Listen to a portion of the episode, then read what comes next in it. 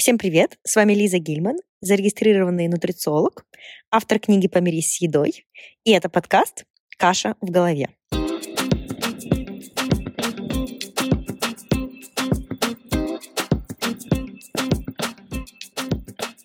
Ребята, я хочу начать сегодня с благодарности.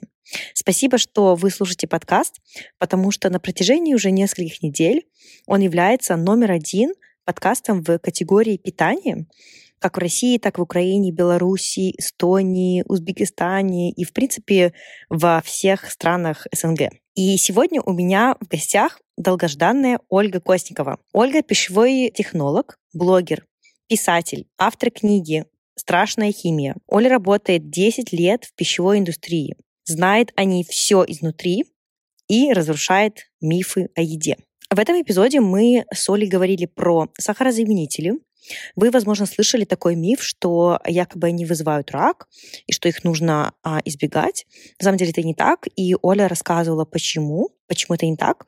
Также Оля рассказывала про пищевые добавки, какие они бывают, для чего их используют, про консерванты, вредны ли они и нужно ли их избегать. Также э, мы затронули тему антибиотики в мясе, насколько это является проблемой, ГМО, нужно ли избегать ГМО-продукты.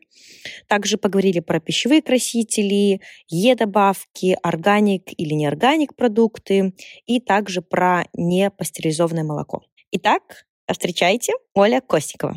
Оля, привет! Привет! Как у тебя настроение сегодня? Слушай, отлично. Я очень рада, что я наконец пришла к тебе на подкаст. У нас три раза не получалось. Вот, но на третий раз я смогла. Да, я очень рада. Очень-очень рада. Ты долгожданный у меня гость, а, поэтому для меня сегодня э, special эпизод, скажем так. Знаешь что? Я хочу начать с тобой беседу с легкого разогрева. Я со, со всеми гостями это делаю. Это для того, чтобы гости тебя немножко а, лучше узнали. И это такой, знаешь, нам готовое начало серьезного подкаста. Вот. Итак, первый вопрос. Ты предпочитаешь сладкий завтрак или соленый? Сладкий. А что-нибудь поконкретнее? Что ты обычно любишь сладкое на завтрак? А, конкретнее нужно, я думала, это блиц. Ну, например, сырники. Сырники – это просто моя любовь. А еще со сметанкой и с кофе, чтобы это был такой flat white пожестче. Мне кажется, вот это просто идеальное начало дня. Да, классно. Второй вопрос. Какой у тебя был любимый предмет в школе? Ну, вот это будет не новость, химия, потому что я химик, пищевой, пищевой технолог. Я реально очень сильно любила химию. Я поняла это в восьмом классе, как только начались уроки. И, собственно, с тех пор меня до сих пор не отпустило. Поэтому химия one love. Ну, слушай, мы, мы сегодня с тобой очень много будем говорить про химию. И да, это, конечно, был очевидный ответ, но все равно э, интересно. Окей, третий вопрос. Пицца или паста? Вот это сложный вопрос. Смотри, а, если рассуждать с точки зрения полноценного обеда, я бы лучше съела пасту, чтобы это была паста с каким-нибудь мясом или рыбой, а еще туда нафигачить овощей, поэтому я скажу, что паста. Ну, действительно, я считаю ее более сытной вкусной и более разнообразной. То есть столько всего можно на основе пасты сделать, еще можно всякие макарошки разные брать туда. В общем, огонь. Супер. Твой любимый вкус мороженого? М-м, слушай, наверное, фисташковый наверное, фисташковый. Я очень люблю, чтобы мороженое при этом еще было зеленым, подкрашенным пищевыми, кстати, красителями, да-да. Вот, о них мы тоже можем поговорить. И ярко выраженный фисташковый вкус, либо еще туда соленая карамель. Вот тогда просто меня можно уносить. То есть, как меня подкупить, это мороженое с соленой карамелью и фисташкой. Хорошо, будем знать, будем знать. Класс. И последний вопрос. Какой твой любимый кухонный прибор? Можно я скажу, что это вилка, которую я ем? Я не очень люблю готовить. А, ну еще мне нравится, знаешь что? А, мне нравится а, толкушка для картофеля, чисто из-за названия. Я очень недавно себе купила ее, и мне очень понравилось, что в магазине она шла с ценником, на котором было написано «картофелемялка». Вот я считаю, что это прекрасно. Картофель и мялка. Да, картофель и мялка. Я теперь буду использовать это слово. Класс. Супер, очень интересно. Ну тогда, Оль, давай приступим к нашей главной теме. Ты можешь немножко себя представить, буквально пару предложений, вот чем ты занимаешься, э, чтобы наши слушатели понимали, какой ты классный эксперт. Oh. Я пищевой специалист широкого профиля, если быть точный. Если быть более кратко, я пищевой технолог по образованию, пищевой химик и несколько лет уже занимаюсь такой популяризацией науки, рассказывая у себя в соцсетях, в блоге про, собственно, то, как сделана еда, потому что я работаю в этой области 10 лет, как раз недавно вспоминала, как защищала свой диплом в 2012 году, и для меня это такая родная моя гавань, с которой связана вся моя жизнь. Для меня очень важно рассказывать о еде с точки зрения науки, с точки зрения практики, то есть как делают на производствах пищу, и с точки зрения разрушения всяческих мифов, чтобы люди, в общем-то, не боялись ничего, и как раз мы сегодня будем об этом много-много говорить, я думаю, в подкасте. Абсолютно. Слушай, и действительно у тебя просто шикарнейший блог, один из вот, не знаю, наверное, топ, топ-3, который вообще я постоянно, регулярно читаю, и вообще весь материал, который ты людям даешь, и бесплатный, и платный, это просто топ-квалити, поэтому супер. Я прям, знаешь, горжусь, что я тебя знаю, и что вот, э, опять же, да, ты пришла сегодня ко мне на подкаст, и не просто ко мне, а ты пришла, чтобы поделиться своими знаниями с людьми, со слушателями, и ты и так это делаешь очень много, но в этом формате подкаста, мне кажется, ты правильно говоришь, да, мы сегодня много поговорим про нюансы, да, про нюансы пищевой химии. И поэтому первый у меня вопрос к тебе такой. Вот по поводу сахарозаменителей. В моей практике тоже как нутрициолога я часто с людьми обсуждаю и сахар, и сахарозаменители. И вот есть такое, такой страх, такое мнение, да, что э, сахар, что сахарозаменители вредны, потому что они вызывают рак. Пожалуйста, ты можешь вот про это рассказать и пояснить, вот научно обосновать вообще, откуда взялся этот, вот эта идея или э, какие-то исследования про это были, и это так или это не так? Есть такой прекрасный мем, называется «Ученый изнасиловал журналиста». Если кто-то не знает, загуглите. Вот это как раз та самая история, когда где-то кто-то что-то услышал, извратил, и оно пошло в народ, и вот как раз с этими историями я борюсь. Вообще, если такой краткий ликбез сделать, а, сахарозаменители — это достаточно большая и такая разнородная группа веществ, которые являются сладкими, то есть они нашими рецепторами воспринимаются как сладкие, но при этом не являются сахаром, ну, то есть вот сахарозой, да, то есть я не считаю глюкозу и фруктозу все-таки сахзамами, потому что для меня это все моносахариды. Я как химик на все это смотрю. То есть сахароза дисахарид, да? а глюкоза, фруктоза, там, моносахариды. На самом деле их сложно классифицировать, потому что есть очень много критериев. Например, можно делить их по происхождению, натуральные и искусственные, либо по а, калорийности, то есть, допустим, менее калорийные, чем сахар, или практически так же калорийные, чем сахар, и не калорийные, потом объемные и необъемные, то есть которых нужно много, столько же, сколько сахара, и тех, которых нужно прям крупиночки. Но давай все-таки мы, так как у нас подкаст такой нутрициологический, все-таки будем смотреть с точки зрения калорийности, потому что честно говоря, если мы берем сакзам, который чуть-чуть менее калорийный, чем сахар, ну, например, какой-нибудь сорбит, я не вижу особо в этом смысла, если только не для каких-то технологических целей и для вкуса. И вот больше всего, на самом деле, всегда вызывают вопросы именно те самые некалорийные сахарозаменители. Их достаточно много, я думаю, что все, у всех они на слуху. Это аспартам, цикламат, сахарин, стевия в том числе, эритрит и многие-многие другие. И так получилось, что большинство этих веществ имеют искусственное происхождение. Например, стевия – это натуральный сахарозаменитель, и она просто ни у кого даже не вызывает особо вопросов. То есть я не слышала, что стевия вызывает рак. Тупо потому, что она натурального происхождения. Это вообще как бы стевиол-гликозид, который там находят в определенной травке и так далее, и так далее. И там тоже у него могут быть свои последствия. Но он же натуральный, он людей не пугает. И здесь, конечно, включается вот эта самая история, которая, я часто об этом говорю. Это такая логическая ошибка, апелляция к природе называемая, по которой нам кажется, что все натуральное непременно одновременно хорошо. Натуральная трава – класс какое-то искусственное что-то, фу, гадость. То есть мы доверяем природе больше, чем человеку, хотя у нас есть огромное количество искусственных и веществ, и явлений, в общем-то, да, созданных руками человека, которые идут нам во благо. То есть судить по происхождению, ну, совершенно неправильно. И на это даже, кстати, попадаются люди из моей сферы. Я вот очень часто встречала, даже вот люди, работающие на пищевых предприятиях, вот у них есть какие-то шоры, они говорят, ну, это же натурально, это хорошо. Хотя натуральные вещества могут быть и ядами, и канцерогенами, и чем угодно, и искусственные также также, пусть они раньше там не были, не существовали в природе, но они могут, например, быть безопасны для нас. А мы изучаем, естественно, метаболизм полностью. То есть это большой миф, что этот сахарозаменитель, не знаю, там застревает где-нибудь, не переваривается, откладывается. Ну, прежде чем любая добавка поступит на рынок, она годами, десятилетиями изучается. Мы очень хорошо знаем метаболизм. То есть, но нет такого варианта, что она проскользнула куда-то, знаешь, засела где-то у вас там в печени или в пальце и сидит. Вот. Ну и, собственно, я к чему все это веду? А, дело в том, что есть несколько сахарозаменителей, ну, давай их будем называть подсластителей а, нулевые с нулевой калорийностью, искусственные, которых в свое время подозревали в том, что они канцерогенны. Это цикламат, это сахарин и, по-моему, также гнали на аспартам, на сульфам, ну вот в основном цикламат и сахарин. Так вот. На аспартам гонят про, про другое, говорят, что он разлагается до формальдегида. Об этом мы тоже поговорим. Это так, но не так. ну вот, в общем, какая история там где-то в 60-х, 70-х годах, когда, собственно, появились огромное количество вот этих самых сакзамов, и такая началась война с сахаром, а, в общем-то, их, естественно, сели изучать. И на некоторых исследованиях оказалось, что там цикламат и сахарин канцерогены, но канцерогены у крыс. А у нас есть такой принцип, поправка Делани, это из американского законодательства, которое говорит о том, что а, никакое вещество канцерогенное не должно допускаться в пищу. Но а, поправка была принята очень-очень давно, а сейчас мы понимаем, что почти все вещества канцерогенны в той или иной дозировки.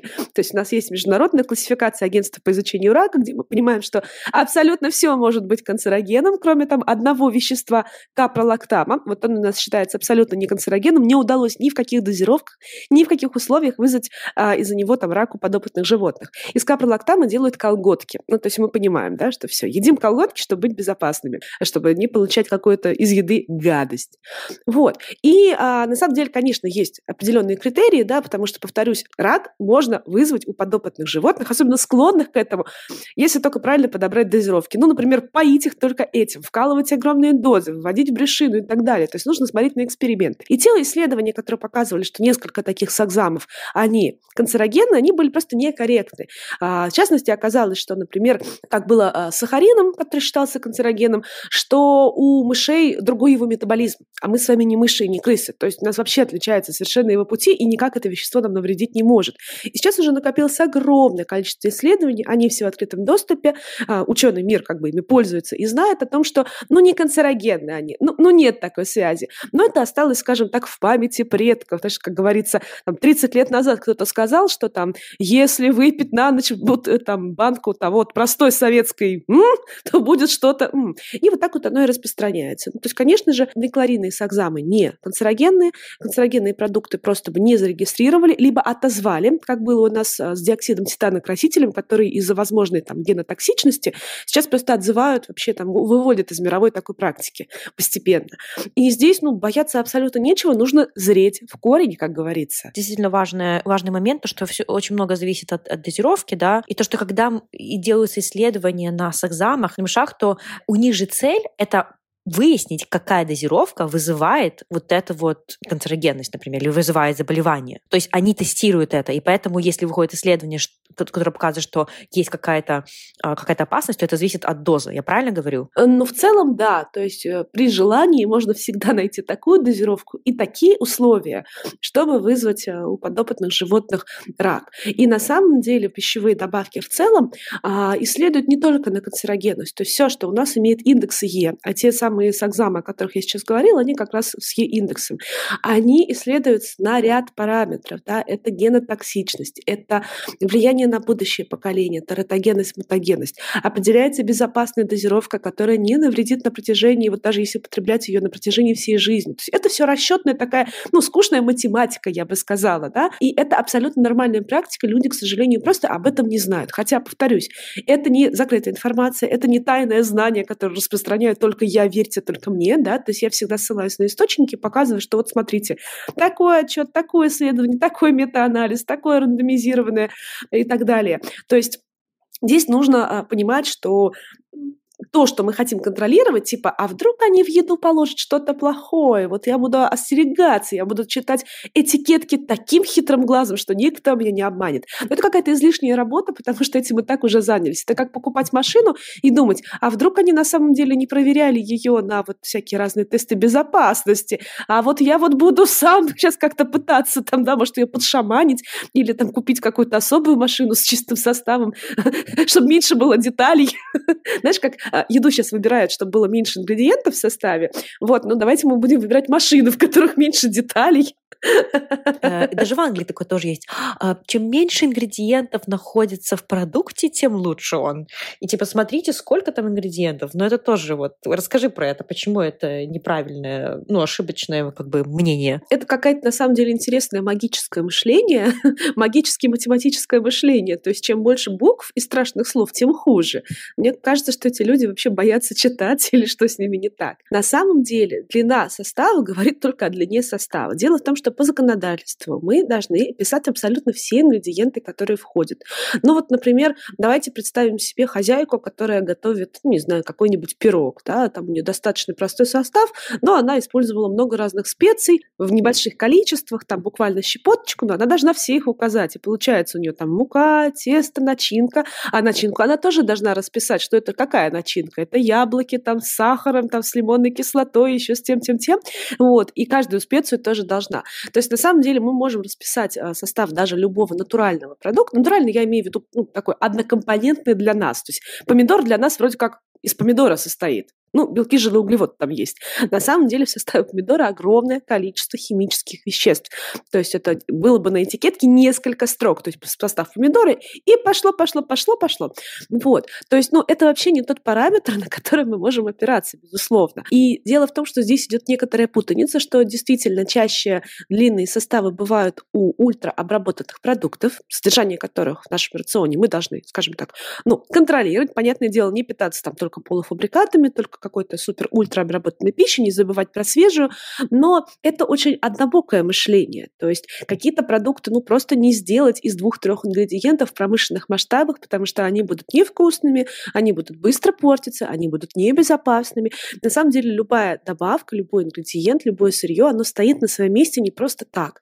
Это то же самое, что подойти к строителям, которые замешивают какой-нибудь там бетон или какую-нибудь смесь, и сказать им, а мне не нравится, что у вас такой длинный состав, сделайте делайте, как я хочу. Ну, то есть вы не знаете, как делается еда, но пытаетесь указывать нам. Но это не совсем правильно. Конечно, никак вот это вот количество слов и длина состава не коррелирует с пользой или вредом.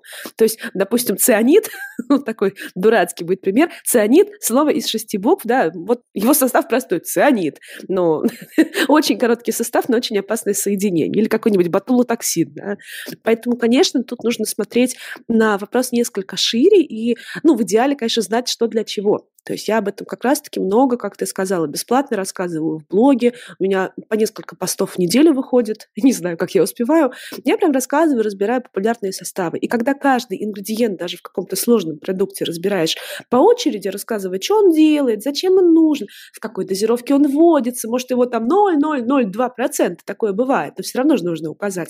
Люди перестают бояться, они понимают, что это не нагромождение слов, а такая стройная конструкция. И все на своем месте. вместе. Отлично. Спасибо, да, что пояснила. А что по поводу э, консервантов? Вот это тоже как э, наравне, наверное, с сахарозаменителями, это такой страх-страх. Вообще, я даже когда-то тоже выставляла, по-моему, в Инстаграме или в сторис, что я использую консервированный там фасоль э, очень часто, потому что это легко, не нужно готовить, да, и можно долго хранить. И кто-то тоже ответил, типа, о май год, консерванты. Вот, э, расскажи, почему э, вообще, откуда, откуда есть такой страх, обоснован ли он, и безопасны ли консерванты? И, может быть, есть разные? На самом деле классный вопрос, но давай здесь пойдем прямо от самых основ. Что такое консерванты? Для чего они нужны? Консерванты – это те вещества, которые а, предотвращают либо останавливают развитие микроорганизмов, либо их убивают, либо не дают им дальше размножаться. А микроорганизмы – это, в общем-то, одна из основных причин, почему портится наша еда. То есть бактерии, там, плесени, дрожжи, они очень любят сесть на нашу пищу, покушать ее. Они также обладают прекрасным аппетитом, как и мы с вами. И в процессе выделяют всякие там нехорошие токсины. А, и именно поэтому мы, кстати, храним нашу еду в холодильнике, ее закрываем и так далее, потому что холод останавливает действие микроорганизмов, но не убивает их. И заморозка, кстати, тоже поэтому так, так же работает, потому что при заморозке, при минус там, 18 морозильнике, ну, практически останавливается деятельность микроорганизмов. То есть они не умирают, большинство, но они настолько медленные, что пока они съедят нашу пищу, ну, как бы пройдет много-много времени. И пища все-таки, ну, так или иначе, она бывает микробиологически обсеменена, хотя бы даже если мы ее открыли. То есть, условно, мы купили кусочек сыра, мы открыли, отрезали, уже пошел контакт с воздухом, контакт с ножом, контакт с доской. Нам может казаться, что у нас супер чисто и стерильно, но все равно мир, как говорится, да, не стерильный. На самом деле бактерий очень много. И на самом деле консерванты – это всего лишь один из способов сделать сроки годности там, даже не то, что высокими, приемлемыми, да, чтобы еда не испортилась сразу и продукт был безопасным. То есть э, человеку непосвященному кажется, что достаточно просто чуть ли не в тухлую еду бахнуть консервантов побольше, и все будет хорошо. Это абсолютно не так работает. Вот эта самая микробиологическая безопасность достигается разными методами. Это и химические, и физические. Из физических методов это термообработка, то есть тепловая обработка либо заморозка. Это чистота в помещениях, это ультрафиолетовая обработка. Это может быть даже обработка ионизирующим излучением. Звучит очень страшно, но это, конечно, не совершенно тоже безопасный метод, запатентованный ВОЗ, на самом деле применяющийся тоже во всем мире, в том числе в России. Вот. И консерванты — это всего лишь ну, один из множества инструментов. То есть у нас, допустим, есть семь нот, и консерванты — это одна нота. Но мы не знаем про остальные шесть.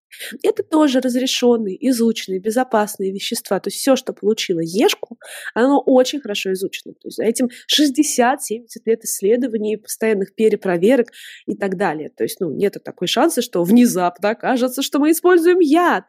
А, и они всего лишь конкретные бактерии, ну, так или иначе останавливают. Ну, например, как это можно сделать? Например, лимонная кислота или яблочная. Что они делают? Они подкисляют продукт, а в кислой среде бактериям чаще всего некомфортно. И они там просто не могут, так сказать, а, делать свое микробье страшное дело. Ну, то есть это страшно? Нет. Или, например, там, бензойные сорбиновые кислоты, бензоат, сорбат натрия – это тоже их соли. Природные вещества, которые есть в ягодах, тоже подкисляют среду и не дают бактериям размножаться. То есть, ну, тут механизмы могут быть разные, но в любом случае это безопасные вещества, которых бояться не нужно.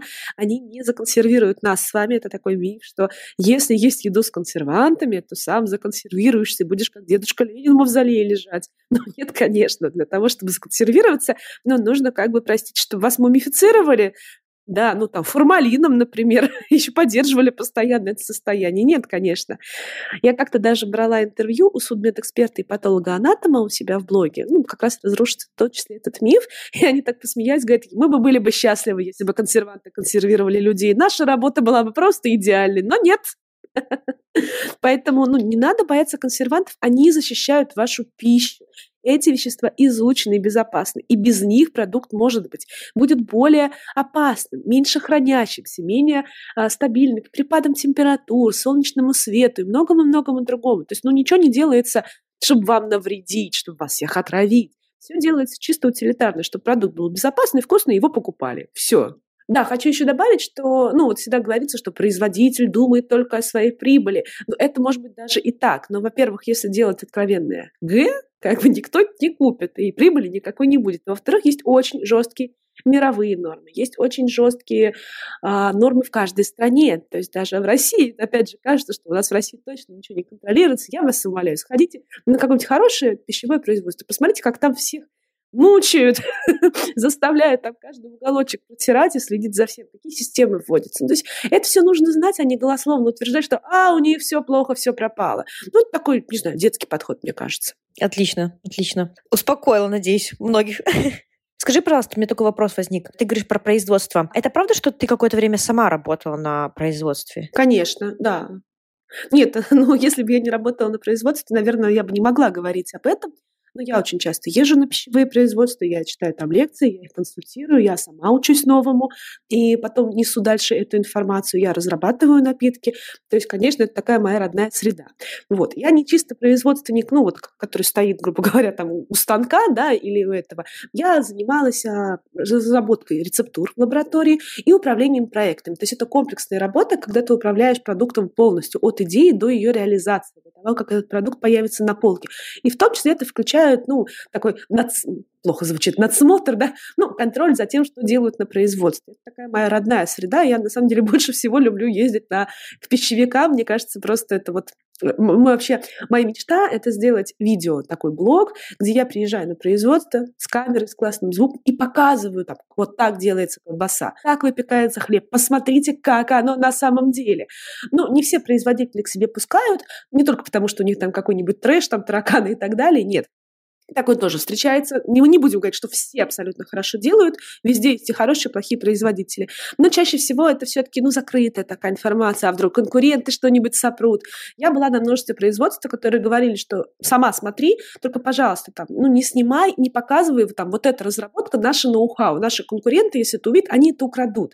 То есть там, конечно, большая конкуренция, и они все сражаются за то, чтобы сделать максимально качественно, максимально вкусно и при этом еще доступно. Это целый, ну, бизнес на самом деле. Я очень это все люблю и надеюсь, что однажды смогу людям как-то вот изнанку вот это показать. Потому что слова это, конечно, хорошо, ссылки это хорошо, но один раз увидеть своими глазами это круче. Я всегда говорю, что, ребят, если есть возможность съездить на какую-нибудь экскурсию на завод. Ну, многие заводы пускают. Там заводы шоколада, производители каких-нибудь там пивных напитков и всего прочего. Посмотрите, как оно на самом деле. Да, там все перед вашим приходом, конечно, вылежут, чтобы все было чисто и красиво, но вы поймете, что ну, в любом случае это не какая-то профанация, это большой труд, это большая система. Ну, то есть представьте себе, как делают, не знаю, машины, например, или как делают, опять же, как дома строят какое-то сложное производство. Пищевка такое же сложное производство, где также нужно выдерживать стандарты, иначе ты просто скатишься и будешь никому не нужен. Сама очень бы хотела, на самом деле, побывать на каком-нибудь производстве. Мне кажется, когда-то было на молочной фабрике. Мы, мне кажется, мы еще в школе ездили, но действительно было очень интересно. Но сейчас вот с высоты уже как каких-то таких, знаешь, профессиональных знаний я уже по-другому бы смотрела и уже там расспрашивала бы работников по-другому, но с удовольствием бы съездила тоже. Вообще, если у тебя получится снять влог, какое-нибудь видео или там сторис, то я лично, мне будет очень интересно посмотреть. Хорошо. Я иногда выкладываю сторис производств, например, какой-то отдельный процесс, там, как делают имитированную икру, или там, как что-то выпекают. И обязательно такого контента будет больше, потому что я надеюсь в этом году больше поездить по предприятиям и попоказывать это людям. Хорошо. Смотри, еще такой у меня был э, к тебе вопрос, такая ми- мини-тема или, или не мини-тема про антибиотики в мясе. Насколько сейчас вообще это проблема, то есть э, именно это связано, связывается с резистентностью да, к антибиотикам, которые может развиваться. Правда ли, что в мясе их много, насколько это регулируется? Вот э, что ты про это расскажешь? Вот как раз-таки антибиотики в мясе – это та тема, где я не могу сказать, что «Ой, это миф, это все фигня, это неправда». Как я говорю, например, про вред Е-добавок, там, вред консервантов, там, ГМО или глютена. Антибиотики в мясе – это, скажем так, такая наша с вами реальность. То есть у нас большие больших промышленных масштабах выращивается, ну, там, курятины, там, свинины и так далее, и так далее. И, к сожалению, мы пока не придумали какого-то более экологичного, разумного способа, как защитить а, вот это все поголовье, которое обычно достаточно скучно растится, да, так вот, ну, мы понимаем, что это хорошее место для развития всяких заболеваний, ну, не придумали ничего другого, кроме как, а, ну, кроме как, но один из таких методов – это давать антибиотики, в том числе профилактику. То есть мы не можем отследить, вот представьте, да, у нас ферма сутками у нас там тысяча уток, я сейчас буду упрощать. А, мы не можем бегать за каждой уткой и пытаться выяснить, она болеет или нет. То есть, э, естественно, если какая-то будет вспышка заболевания, придется вообще как бы все поголовье того, как бы минус тысяча уток, а это может быть и все мое, весь мой бизнес. Поэтому мы будем давать им в профилактических дозах антибиотики, например, с водой или с кормом, для того, чтобы их защитить. Ну, естественно, следить за тем, чтобы не было никаких инфекций, потому что это просто опасно. Это опасно для меня, как для производителя, потому что я потеряю потеряю свой бизнес, да, или какую-то его часть. Это опасно для людей, которые купят мою утятину, да, она будет какой-нибудь там вот зараженной и так далее. Ну и в целом, как бы, здравый смысл нам подсказывает, что с этим что-то надо делать. И, к сожалению, ну, люди стали достаточно бесконтрольно применять антибиотики, абсолютно как вот мы с вами пьем часто. Не мы с вами, мы разумненькие, но некоторые глупые люди пьют антибиотики при любом заболевании, при любом чихе. Я, к сожалению, сама из такой семьи. Меня кормили, к сожалению, антибиотиками с детства много, всегда знаю, как я выжила. Вот. А, и это абсолютно неразумно. То есть, на самом деле, мы должны комбинировать, опять же, множество способов, например, вакцинацию, да, привет, ковид, если кто-то помнит, что был недавно еще ковид. То есть мы должны вакцинировать наших животных, мы должны следить за чистотой. По идее, в моей идеальной картине мира однажды наше сельское хозяйство будет немного другим. Например, оно будет менее численным, а животные будут содержаться в более свободном да, свободных условиях, потому что, опять же, почему болеют? Потому что вот это самая скученность, грязь и так далее. А в идеале мы вообще будем выращивать мясо в пробирке искусственные, нам ну, не нужно будет разводить и убивать животных. Это вот вообще, вот, это на самом деле не, а, скажем так, не моя фантазия, это современные пищевые технологии, которые мы увидим, развитие которых мы увидим в ближайшие там, 50-100 лет. Поэтому это на самом деле очень клевая тема. Но в чем фишка? Когда мы даем антибиотики животным, мы, во-первых, э, даем их не абы как, да, мы все-таки следим. У нас есть четкие параметры а, до убоя, за определенное время до убоя мы должны перестать их давать. Ну, как раз-таки, чтобы животное уже было безопасно. Подумайте, бактерии сами могут обладать антибиотикорезистентностью, а, то есть, грубо говоря, эволюционировать, потому что им же не нравится, что их травят, да, и антибиотики для них такой враг, он нас убивает. А я эволюционирую так, чтобы это вещество на меня не действовало. И с этим, конечно, большая проблема есть. Мы, опять же, с этим столкнулись, мне кажется, как-то особенно сильно в пандемию, поняли, что антибиотикорезистентность нам угрожает. Ну, банально у нас э, мы не сможем применять антибиотики, потому что они тупо не работают. Разрабатывать новые дорого, сложно, долго, и к ним, опять же, могут приспособиться бактерии. Мы все, человечество, пока не придумали, что с этим делать, ну, нужно, опять же, больше внедрять вакцинацию, пить антибиотики только по показаниям и поменьше, конечно, птичек тоже мучить и животных. Ну, что поделать, пока вот она такая картина. Хорошо, а такой вопрос по поводу органик либо фермерского мяса. Это правда, что там может быть меньше антибиотиков использоваться или нет такого, такой регуляции, да, такого закона, который бы говорил, что если это органик или фермерское мясо, то там меньше например, тех же антибиотиков? Смотри, давай сразу различать, что органик – это не то же самое, что фермерское. Фермерское не то же самое, что био. Био не то же самое, что эко. У людей, конечно, в голове мешаются все эти понятия. Эко, био, фермерское, органик, natural, без ГМО, без глютена. Вот. Что такое органическое земледелие? Ну, конечно, да. Причем если его там вообще не может быть даже. Обязательно надо написать, что без глютена. Вода без глютена, сода без ГМО. Что такое органическое земледелие, органические продукты? Это продукты, которые выращены а, максимально, скажем так, экологической обстановочке а, с минимальным применением пестицидов, либо их отсутствием. И то есть это все описывает именно сам способ производства. Это очень важный момент. Можно вырастить органическое яблоко без применения пестицидов и с какими-нибудь натуральными удобрениями типа навоза. Можно вырастить неорганическое яблоко обычными методами, и их состав ну, будет очень даже похож. То есть будут разными именно способы, способы воздействия на окружающую среду. Было множество исследований, мета-анализов, мы можем их привести как такой источник, как ссылочку к этому подкасту, в которых показывалось, что именно сами продукты органические не имеют каких-либо преимуществ по составу и свойствам перед неорганическими. То есть такой задачи в принципе не стоит. Но это большой миф, на который все ведутся. Оно же натуральное, оно же органическое. Например, оно там выращено на навозе, а навоз почему работает? Ну, опять же, потому что там есть химические вещества, которые используются в удобрениях. То есть это же не волшебное какое-то да, а, действие, которое само по себе как-то растит наши растения, наши плоды, наши фрукты. И также не совсем понятно, об этом сейчас ведутся споры, тут нет такой однозначной позиции, насколько органическое земледелие на самом деле является экологичным для нашей планеты, потому что очень часто оказывается, что если мы занимаемся органическим земледелием, у нас тратится больше ресурсов на то, чтобы вырастить тоже количество урожая. Больше воды, больше электроэнергии, больше труда и так далее, и так далее. То есть нужно считать, нужно смотреть, нужно понимать, что это не волшебный новый метод. То есть, по сути, мы выращивали раньше все органически, потому что у нас тупо ничего не было. Но у нас и планета была, извините, не так населена, да, и не такие потребности были. И есть очень интересный кейс, я все время его привожу, а, в Шри-Ланке. Я думаю, что наши читатели, может быть, краем уха слышали, что там сейчас случился большой экономический кризис, и э, таких потрясений там страна не испытывала лет 30-40. А с чего он начался? В том числе он начался с того, что к власти пришел там, их министр, по-моему, женщина, э, которая сказала, все, мы все выращиваем органически, мы от всего отказываемся. И, в общем-то, вела этим страну в реальный экономический кризис. Потому что, в общем-то, это не рентабельная, не экономическая модель, и ну, там большие-большие проблемы. Тоже можем привести ссылочку, кто захочет подробнее почитать. Это действительно очень интересно, вот как слепое такое следование трендам и традициям, причем с отрицанием своей еще вины, но ведет, в общем-то, к краху. И Шри-Ланку, конечно, очень жалко, что они стали таким полем для эксперимента. Поэтому органика – это то, а, к чему стоит относиться аккуратно, настороженно, ну, не в том плане, что там оно опасное, а в том плане, что можно не переплачивать за органик. И что касается твоего вопроса там, про те же самые пестициды. Да, есть очень клевые исследования, на него очень часто ссылаются такие недожурналисты, говорят, что а в органических продуктах меньше содержания пестицидов. Но если мы посмотрим и в органических, и в неорганических продуктах в этом исследовании содержание пестицидов остаточное а, было ниже нормы. То есть и там ниже нормы, и там ниже нормы.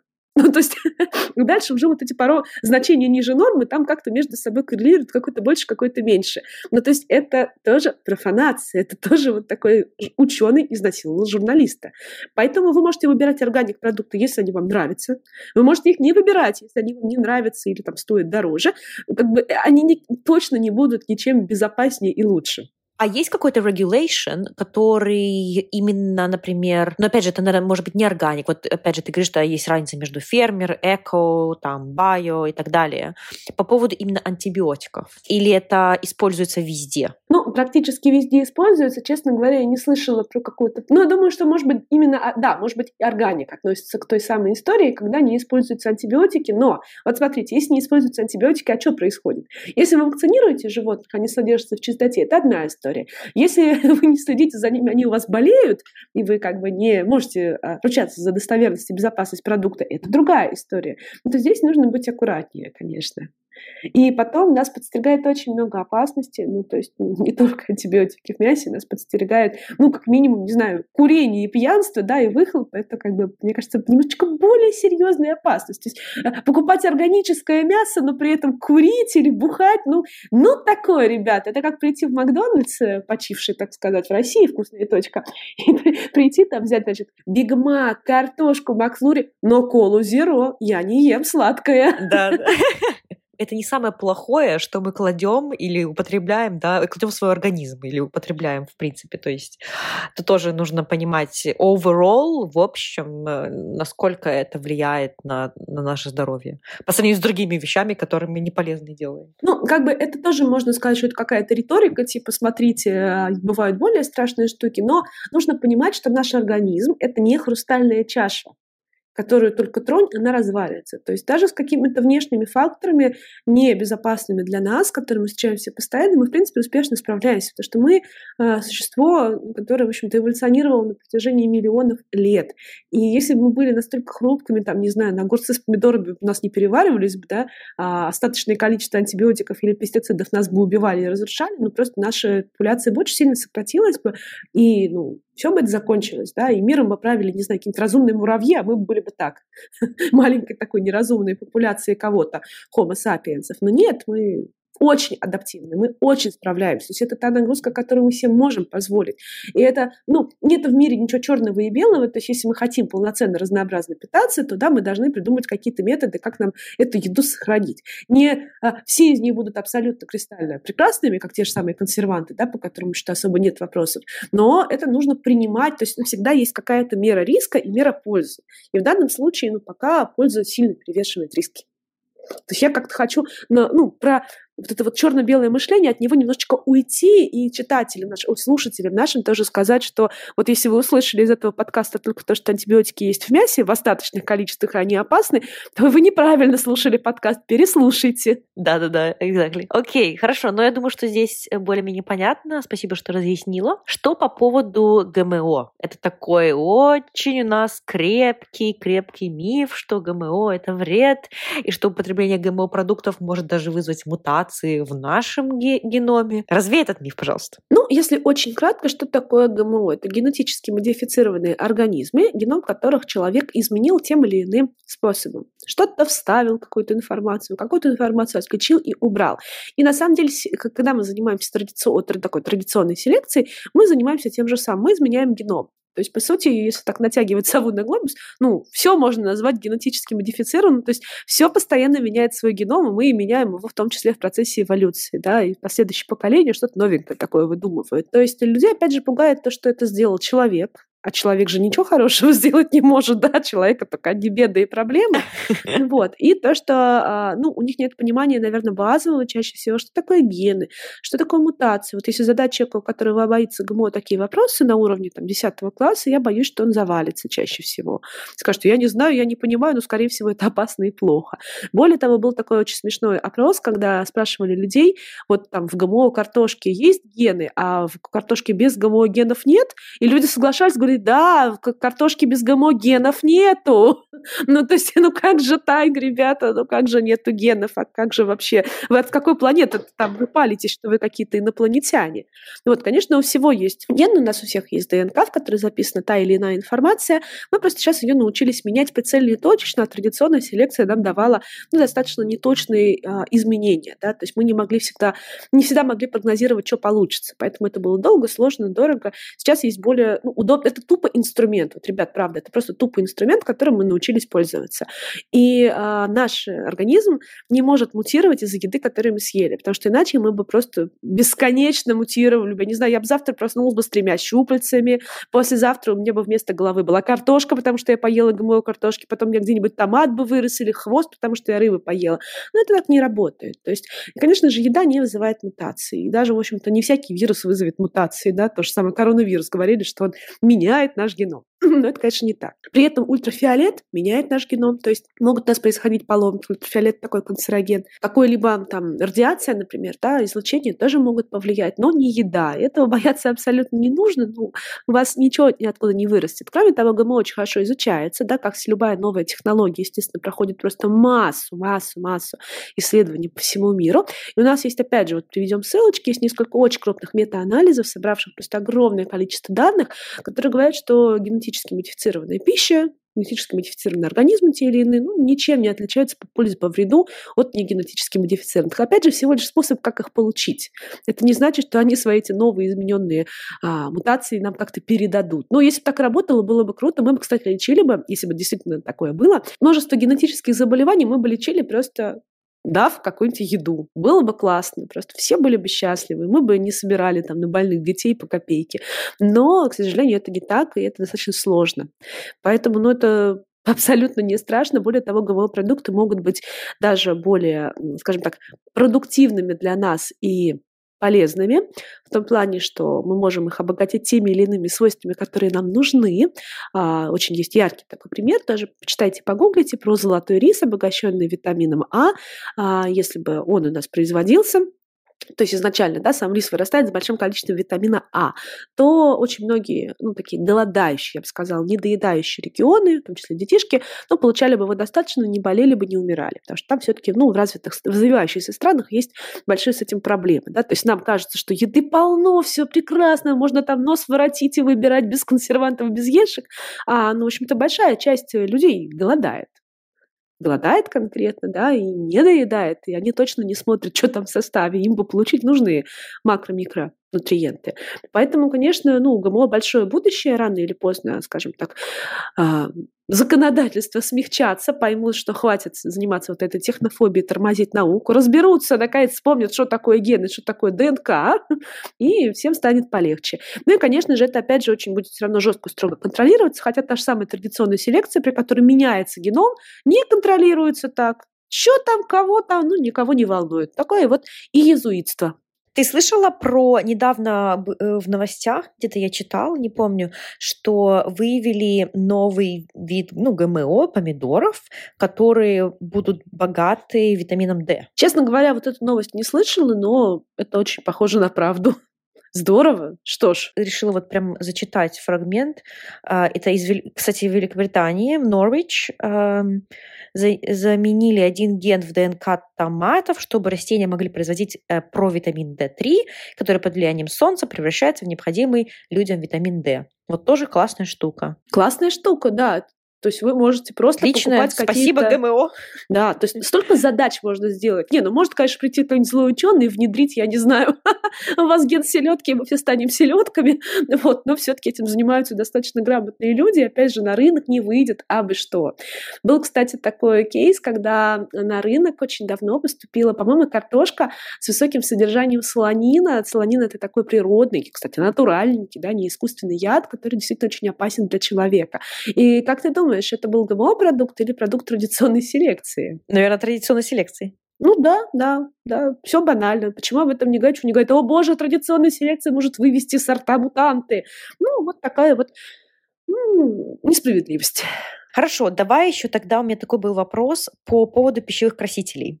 Ты еще вначале говорила как про мороженое, когда мы обсуждали, что тебе нравится, когда мороженое такое яркого цвета, каким-нибудь красителем. Эм, у нас тоже это такой частый страх, да, что и миф, что красители это все вредно.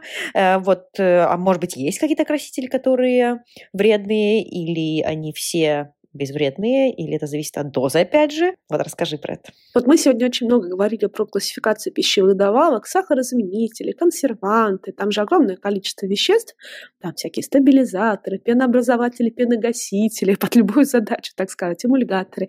Но на самом деле вся эта классификация началась как раз-таки с красителей. То есть спасибо им большое, что они зародили систему ешек.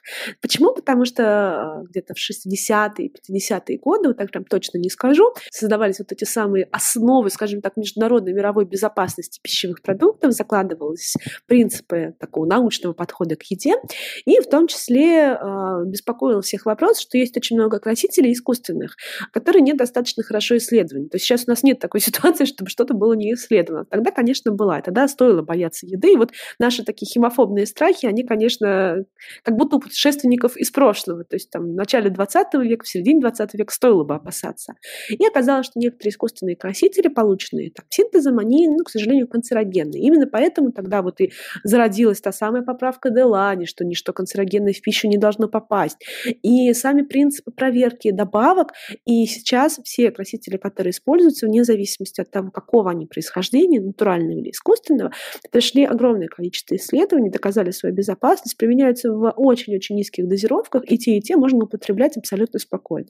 То есть, в принципе, вас не должно волновать происхождение происхождения добавки. Это, ну, антинаучный такой принцип, даже у людей порой достаточно разумных я его встречаю, что вот все, что сделала природа, это хорошо, да, переслушивая подкаст назад, апелляция к природе, логическая ошибка, это, конечно же, не так.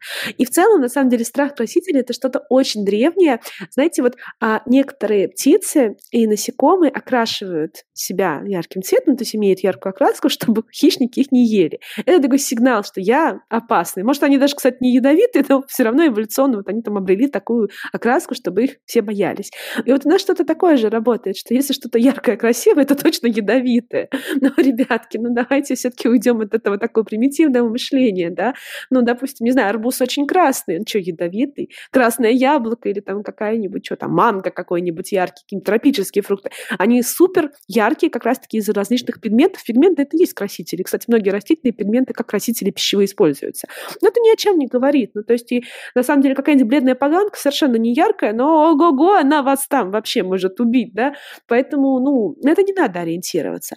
Пищу подкрашивать делать, чтобы она была более красивой, более привлекательной. Вот опять же, да, если я куплю, или там кто-то купит мороженое фисташковое, но оно будет белого или серого цвета, даже само ощущение вкуса будет другим. То есть если есть не с закрытыми глазами, если видеть, мы подумаем, ну, что-то как-то не так. То есть внешний вид, как нутрициологи твои вот слушатели знают это, внешний вид пищи очень важный. С одной стороны, говорят, что, ой, ну красители это хотя бы можно было не применять, то есть консерванты так уж и быть, защищать там безопасность, эмульгаторы так же и быть, так уж и быть, чтобы ничего не расслаивалось. Ну, а красители зачем? Я говорю, для красоты.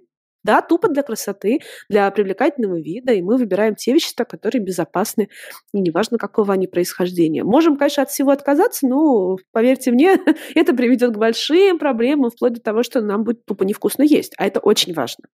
Поэтому видите, как многогранные задачи пищевой индустрии, очень многогранные. Это не нужно обесценивать, нужно ее изучать и любить, как люблю я. И я. Ой, у нас с тобой, да, одинаковая любовь к еде. Слушай, хорошо, ну давай тогда мы, может быть, здесь закругляемся в плане моих вот этих вопросов и переходим к нашей рубрике «Правда или миф?». Значит, смотри, я зачитываю э, утверждение, и ты говоришь, либо это правда, либо это миф. Е-добавки не только безвредные, но даже могут быть и полезные. Я здесь немножко цепляюсь за формулировку, но нужно понимать, что Е-добавки безвредны. И опять же, кейс Декс, едом титана. Вот никуда мы без него не денемся. Белый краситель Е171, который э, подозревают в некоторых нехороших штуках и просто банально от него отказываются, отзывают, ограничивают и так далее. Ну, кстати, в Европе стараются ограничивать, в России провели свои исследования, сказали, что это все фигня, проверили, все четко. Вот. Ну, то есть здесь это может отличаться от законодательства страны, от бюрократии, от подходов, но в целом ну, никаких ядов не кладут, никакого формальдегида там в еде не будет, никакого там, я не знаю, чего-то опасного намеренно не будет. Отлично. Да, спасибо, что пояснила, это очень важно, да, тоже нюансы здесь. Хорошо. Сахарозаменители в кавычках еще хуже, чем сахар. Если это какая-то, не знаю, маленький десерт каждый день, который вам нравится, который поддерживает ваше настроение, который не дает вам, грубо говоря, срываться и так далее, ну это круто. Вот, с тоже можно использовать. Все можно, ребят. Ну, вот и вообще, вот принцип моего блога и принцип моей деятельности в том, чтобы сказать, что еда не пытается нас убить, еда не враг, никто ничего плохого не кладет, но это не отменяет а, принципы здорового, рационального, разумного питания, да, то есть принцип тарелки, высокое потребление овощей, фруктов, бобовых и так далее. Это все никак не конфликтует, но если вы съели эту пачку чипсов, от которой у вас прям слюнки текут, не думайте, что вы убили себя этим, не думайте, что в вас попали какие-то страшные вещества, глутамат, натрий и все прочее, которые вас разрушают, откладываются и так далее. Съели и съели, будьте спокойны. Просто не питайтесь этим каждый день, вот и все. Меня, кстати, как-то звали на какой-то батл с диетологом или нутрициологом, не помню, типа, чтобы мы спорили друг с другом. Я говорю, вы понимаете, как бы если нутрициолог, диетолог нормальный, адекватный, доказательный, за науку, то надо же спорить не о чем будет, мы будем соглашаться весь час друг с другом. То есть вот очень часто люди считают, что я за то, что есть чипсы с шоколадками, заедая мороженым, запивая с. Нет, абсолютно не так. Это очень, очень большая ошибка так думать. Да, конечно. Тут, э, ты знаешь, еще просто эта формулировка, она так, и просто я с ней вот лично сталкивалась в своей э, как личной жизни, так и профессиональной практике. То, что, типа, знаешь, кола на с экзаменом, ой, ну нет, это еще хуже, чем обычно с сахаром. Ну, типа, в смысле, ребят, что там такого плохого? Вот, окей, хорошо. Э, дальше. Безопасность пищевой добавки зависит от ее количества. Я бы даже так сказала, безопасность любого вещества зависит от его количества. Очень интересный факт, что, например, а, солью легче отравиться, то есть съесть вот эту самую летальную дозу, не будем говорить какую, чтобы никого не провоцировать, но вы не съедите даже, да, при желании там не съедите, а, чем того же самого глутамата натрия, там несколько раз или какого-нибудь ферроцианида калия, это такая добавка, которая добавляется как антикомкующий агент, антислеживающий, чтобы соль не слипалась. Вот, и ее тоже нужно съесть прям в разы больше, чем обычной соли, чтобы отравиться. Потому что ферроцианид калия практически не усваивается, ни в какой цианид не превращается и ну, безопасен, как любая ешка. Вот, поэтому, конечно, все зависит от количества. Как говорится, водой можно убиться. Это правда. Слишком много можно выпить. Тоже, тоже, скажу, тоже не будем говорить, сколько. Да. Отлично, да-да-да. Хорошо, дальше. Чем меньше в продукте ингредиентов, тем он полезнее. Ну, нет, конечно, это полный бред. Тут смотрите, вообще Мы судить... Тоже, да. да, судить о том, что продукт вредный или полезный, я вообще как бы, ну, я эту формулировку не люблю, стараюсь не применять, потому что а, дело не в самом продукте. Мы, мы не питаемся одним продуктом, только там кофе, например, да, да кофе полезен или вреден, спрашивают, или только хлебом. У нас есть рацион в идеале разнообразный, да, сбалансированный, в котором есть и натуральные, цельные, необработанные продукты, и какое-то количество ультраобработанных продуктов, потому что мы живем в 21 веке, простите, мы не питаемся подножным кормом. То есть вот это самое здоровье рациона, оно намного важнее, чем здоровье отдельных продуктов. Можно, опять же, съесть, не знаю, пельмени свои любимые или что вы там любите, но при этом все остальное у вас там будет, э, ну, даже, даже и пельмени-то тоже нормально, да, то есть неправильно так говорить. А мы не должны смотреть на вот эту самую пользу или вред отдельно отдельного продукта. Все можно, но все в разных количествах. Что-то поменьше, что-то побольше. Тут мы уже все взрослые люди, да, сами разберемся. Если не можем разобраться, идем к тому же самому нутриционному грамотному, который помогает им составить рацион под наши потребности, под наши задачи, под наши хотелки. То есть, ну, недостаточно же, да, просто сказать, что жари, что дают, а я вот это вот хочу. То есть это очень-очень важно, это даже, ну, не совсем моя работа, но я всегда об этом говорю, что, ребят, ну, не надо меня спрашивать, что вам есть. Я пищевой технолог. Я расскажу, как это сделали и почему безопасно. Но что с чем сочетать, вы уж там как-нибудь сами, ладненько. Послушайте умных людей, например, Лизу Гильбан.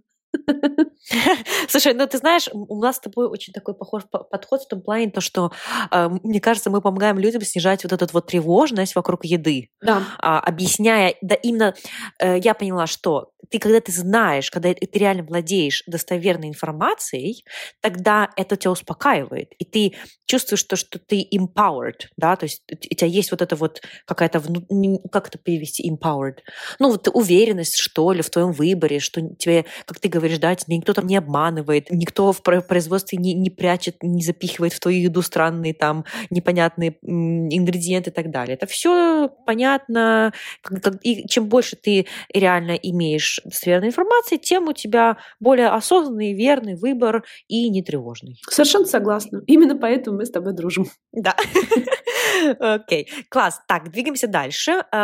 Если добавить в продукт много консервантов, то он будет храниться много лет. Нет, это так не работает. У консервантов есть и ограниченный спектр действия на разные микроорганизмы, и все-таки какой-то тоже запас прочности, то есть недостаточно просто что-то законсервировать, и оно будет как консерва лежать. Кстати, вот это как раз-таки путают слова. слова.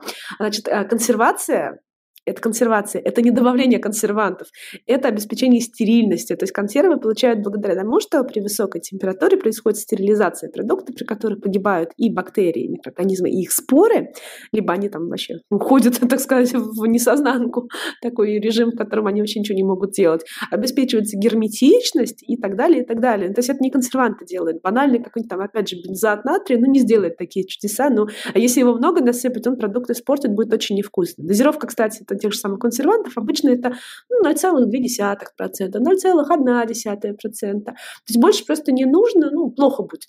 Вот. Они не все сильные, не все могущие, и, конечно, длинные сроки годности обеспечиваются иначе. Например, каких-то сухих продуктов, не знаю, какое-то печенье, которое там год лежит, оно, опять же, не потому что там обсыпано этими консервантами. Микроорганизмы любят в воде жить. И когда вот эта самая активность воды низкая, когда вся вода в продукте связана тем или иным способом, то им особо негде там жить, да, ну, плесень какая-то может вырасти. И то не факт да, смотря чем они там будет питаться. Поэтому, конечно, это очень, ну, опять же, однобокий подход. Разбирайтесь в пищевых технологиях, ребятки, слушайте интересно, знайте, как делают вашу еду, чтобы ее не бояться. То есть просто бояться не зная, это поход в никуда. Нужно знать и уже сидеть выбирать, бояться или нет. Но вообще знания всегда убивают страх. То есть вот это вот лучшая панацея от любых страхов и тревогов – это знание, как оно на самом деле. Да, вот и, и идите к Оле на страницу на, в Инстаграм, почитайте. У тебя вот, ну, действительно то, сколько ты... Я просто представляю, да, сколько ты время тратишь на написание. У тебя длинные посты, у тебя один пост, как там мини-глава в книге, может быть. Знаешь, и вот э, действительно это очень ценно, то, что ты э, даешь людям всю эту качественную информацию. Поэтому спасибо тебе и, и от меня, но вообще от э, всех людей, кто тебя читает и тебя любит. Итак, последнее, э, что я тебе хотела сказать, спросить. Непастеризованное молоко опасно для здоровья. Правда или миф? Ну, вот здесь скорее правда, потому что все-таки, опять же, почему? Пастеризация – это один из способов, давайте так, консервации, да, безопасности обеспечения. Это такой нагрев до температуры ниже 100 градусов, при котором даже большинство бактерий погибают, но не погибают их споры. И такой продукт, пастеризованное молоко, все равно нужно хранить в холоде, потому что холод, ну, замедляет все, что там осталось. То есть ну, это не стерильно. Если было бы стерильно, стерилизованное молоко, был бы другой разговор. А если мы не пастеризуем молоко, термически в не обрабатываем, не кипятим, как наши бабушки, то бактерии будут просто с большим удовольствием там плодиться. А детишкам, кстати, особенно до года, а, им вообще э, рекомендуют только стерилизованное молоко, чтобы вообще любые риски исключить. Если мы посмотрим любое детское питание, то там именно стерилизация идет полная. И никаких там, опять же, консервантов нет, и бактерий никаких нет. То есть задача пищевой промышленности сделать нам безопасно, вкусно и нормально, а не ядовито. Супер! Ой, как интересно. Слушай, ну с тобой можно говорить еще очень долго, но я тут слежу за временем. Это вот, точно. Поэтому хотела тебе еще раз, да, поблагодарить, что ты пришла, что мы с тобой записали этот эпизод, и насколько ты, э, как, сколько ты много вопросов для нас ответил, для слушателей. Вот, и я думаю, что, может быть, в будущем еще мы, если ты придешь, ты, мы с тобой какие-то другие темы затронем, у тебя просто нескончаемые знания и с тобой можно много тем обсуждать. Поэтому, да, еще раз спасибо большое. Очень была рада с тобой пообщаться. Тебе спасибо за приглашение. Спасибо, что заслушали этот эпизод до конца. Я надеюсь, что вам было полезно и интересно. Если это так, ставьте 5 звезд, делитесь эпизодом и подкастом со своими друзьями и родными. И также подписывайтесь, э, чтобы не пропускать новые эпизоды. Если вы подпишетесь, тогда вам будет приходить оповещение, что а, вышел новый эпизод. Спасибо вам большое за интерес, то, что слушаете, и до скорых встреч в новом эпизоде. Пока-пока.